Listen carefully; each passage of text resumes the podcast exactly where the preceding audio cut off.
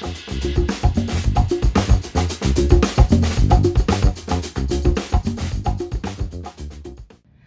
to the Clinical Podcast Series brought to you by the American Academy of Optometry Foundation. Today, we will be discussing the advocacy and hyperosmolar eye drops on corneal edema resolution. I'd like to thank our host, Dr. Tom Quinn, our topical expert, Dr. Mika Moy, and our topical editor, Dr. Kelsy Steele. And now it's my pleasure to bring you today's episode. Welcome you of curious minds to the American Academy of Optometry Foundation's clinical podcast series.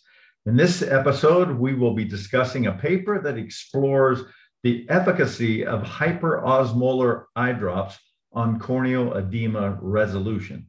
I'm Dr. Tom Quinn, and our guest expert for this episode is Dr. Mika Moy. Dr. Moy completed a residency in pediatrics and specialty contact lenses and is currently a clinical professor at the Berkeley School of Optometry and teaches diagnosis and treatment of anterior segment ocular disease. Welcome, Mika.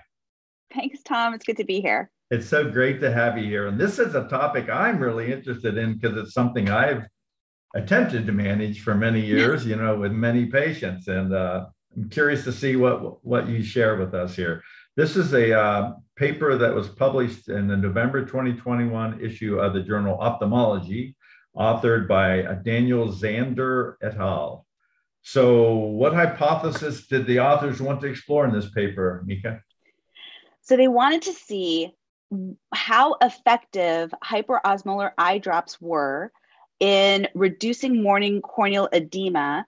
Um, how quickly would, if we use those drops in our patients, would that morning fog go away faster?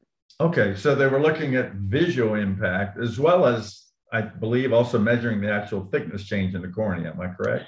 Right. So, what I liked about the study was they used both objective and subjective measures. So, uh, they were using uh, uh, uh pentacam scans as well as um, visual acuity, as well as asking the patient just sort of how they thought their vision was. Okay, so it seems intuitive that the benefit of doing a study like this would help us manage patients that have corneal edema, so like Fuchs dystrophy type patients, right? So uh, yeah. what they find? So interestingly, maybe to you, it was interesting to me. They found that hyperosmolar eye drops don't work. I was shocked. Um, and in, I, I know.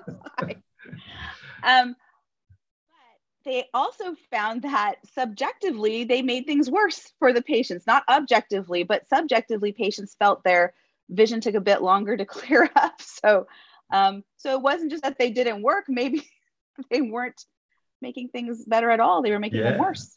Maybe a little stinging too. What percent uh, was uh, uh, sodium chloride was in these drops? Uh, you know, it was actually a bit more than the 5% that's available. So, um, uh, yeah, I, I, imagine that sting must have been uh, considerable.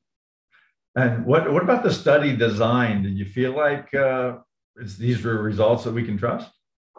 Well, what's interesting is the the patients that they selected for this study. So all of these patients were advanced Fuchs patients who were about to undergo DMEK surgery.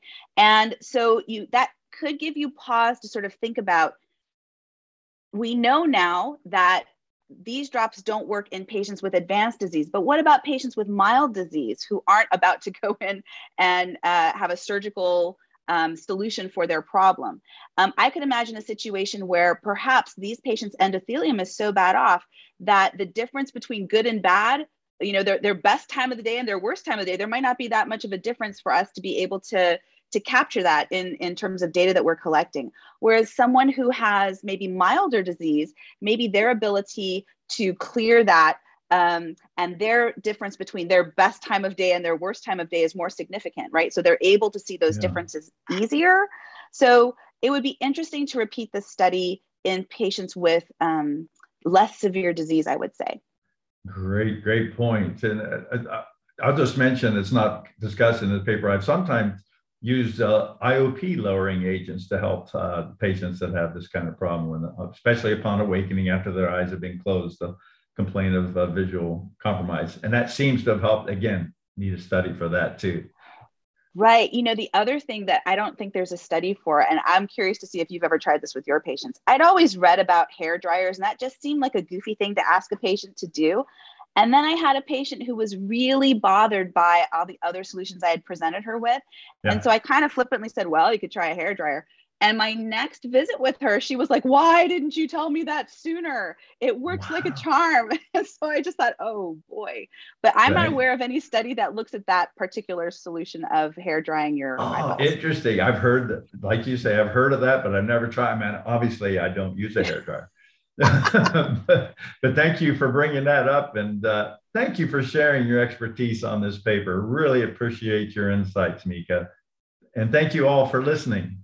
Take care. We'll see you next time. And a special thanks to CooperVision for their educational grant to make it all happen.